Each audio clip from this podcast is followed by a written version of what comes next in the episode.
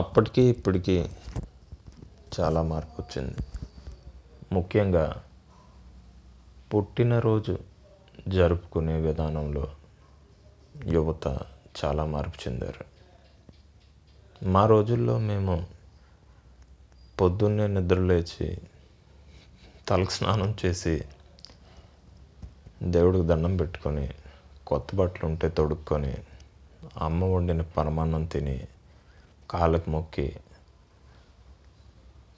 ఎవరు రిలీజన్ అంటే ఎవరు ఇష్టదైవం క్రిస్టియన్ కావచ్చు, హిందూ కావచ్చు, ముస్లిం కావచ్చు, ప్రేయర్ చేసుకొని ఫ్రెండ్స్ ఫ్రెండ్స్ని ఇంటికి పిలిచి భోజనాలు పెట్టి సరదాగా గుడికి వెళ్ళి పూజ చేయించుకొని నుదుటికి కుంకుమ బొట్టు పెట్టుకొని చర్చికి వెళ్ళి ప్రేయర్ చేయించుకొని ఫాదర్ దగ్గర బ్లెస్సింగ్స్ తీసుకొని క్యాండిల్ వెలిగించి మసీద్కి వెళ్ళి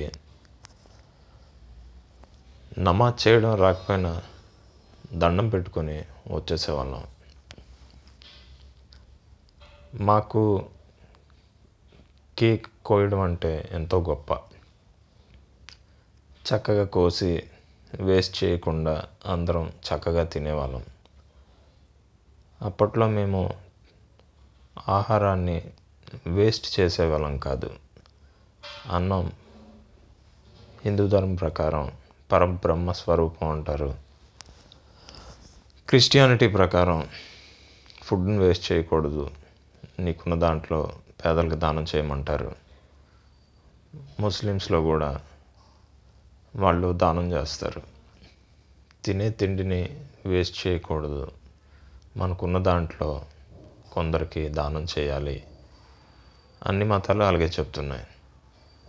ఇంకొక విషయం ఏంటంటే ఏమైనా పండగలు వస్తే ఇరుగు పొరుగు చక్కగా జరుపుకునే వాళ్ళం. పండగ అంటే నా దృష్టిలో ఒకరే వండుకొని తినేది కాదు. పండగ అంటే మనం వండుకున్న వాటిని ఇరుగు పొరుగు వారితో పంచుకొని పరిచయాలు పెంచుకొని ఒక కుటుంబంలా కలిసి ఉండడం, లేని వారికి సాయం చేయడం. ఇక పుట్టినరోజు వేడుకల విషయం వస్తే ఇప్పుడు యువత ఎలా ఉన్నారంటే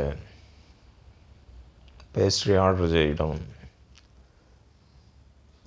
దాన్ని ముక్కలుగా కోసే కంటే మూతికి రాసుకోవడం, మొహానికి పూసుకోవడం, గుడ్లతో నెత్తి మీద కొట్టుకోవడం, స్ప్రేలు జల్లుకొని క్యాండిల్స్లో తగలబడిపోవడం, ఒక వింత వింత చర్యలు చేస్తున్నారు. దానివల్ల ఎన్నో ప్రమాదాలు జరుగుతున్నాయి. అప్పటి రోజుల్లో మేము కేక్ తినేవాళ్ళం, మొహాలకి ముక్కులకి పూసుకునేవాళ్ళం కాదు. తినేది ఎప్పుడు తినాలి, అది ముఖానికి రాసుకోకూడదు. కానీ ఇప్పుడు యువత అలా లేదు. గుడ్లు తలకి కొట్టుకోవడం, కేకుని ముఖానికి పూసుకోవడం,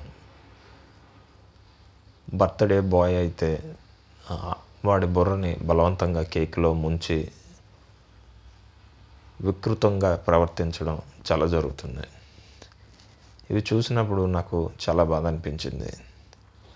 ఆ కేక్లో ఏవైనా క్యాండిల్స్ కానీ స్టిక్స్ కానీ ఉంటే అతని కళ్ళు పోతే, లేదా ఆ స్ప్రేలు కొట్టేటప్పుడు ఆ ఫైర్ వల్ల అతను కాలిపోవడం, ఇలాంటి వీడియోలు ఇంటర్నెట్లో చాలా చూశాను నేను.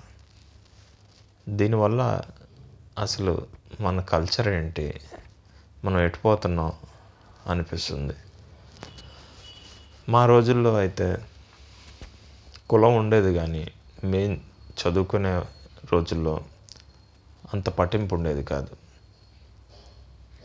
మాకు బయట ఉండి ఉండొచ్చు కుల వివక్ష, కానీ మా రోజుల్లో అంత కుల వివక్ష మా క్లాస్లో కానీ నేను పెరిగిన వాతావరణంలో కానీ అంటే ఫ్రెండ్ సర్కిల్లో లేదు. మేము అందరి ఇళ్ళకి వెళ్ళేవాళ్ళం, మా ఫ్రెండ్స్ మా ఇంటికి వచ్చేవాళ్ళు. మా అమ్మ కేక్ చేస్తే తినేవాళ్ళు, వాళ్ళ అమ్మ పులిహోర పెడితే మేము తినేవాళ్ళం. మాకు అందరు దేవుళ్ళు సమానమే, అందరు టీచర్లు అన్న గౌరవమే, అందరు హీరోల సినిమాలు చూసేవాళ్ళం. మాకు అప్పట్లో పెద్దగా రాజకీయాలు తెలియవు. అభిమానం అంటే గ్రీటింగ్ కార్డ్స్ పంచుకునేవాళ్ళం, అందరు హీరోలవి షేర్ చేసుకునేవాళ్ళం, ఉత్తరాలు రాసుకునేవాళ్ళం, పండగలకి అందరం శుభాకాంక్షలు తెలుపుకునేవాళ్ళం. ఇప్పుడు టెక్నాలజీ అప్డేట్ అయ్యాక వాట్సాప్లో మెసేజ్లు, ఇన్స్టాలో పోస్టులు, స్టేటస్లు పెట్టుకుంటున్నారు. టెక్నాలజీ ఈజీగా అందరికీ అందుబాటులో ఉంది, కానీ బంధాలు దూరం అయిపోతున్నాయి. ఒకప్పుడు ఎవరైనా చనిపోతే వెళ్ళి పరామర్శించేవాళ్ళం, వాళ్ళకి ఏదైనా ఆపద ఉంటే ఆదుకునేవాళ్ళం, సహాయం చేసేవాళ్ళం. కానీ ఇప్పుడు ఎవరైనా చనిపోయారు అనుకుంటే సానుభూతి చెప్పడానికే సమయం లేకుండా ప్రవర్తిస్తున్నాం. రిప్ అని పెడుతున్నాం, రెస్ట్ ఇన్ పీస్ అని పెట్టడానికి కూడా టైం లేకుండా అయిపోయింది.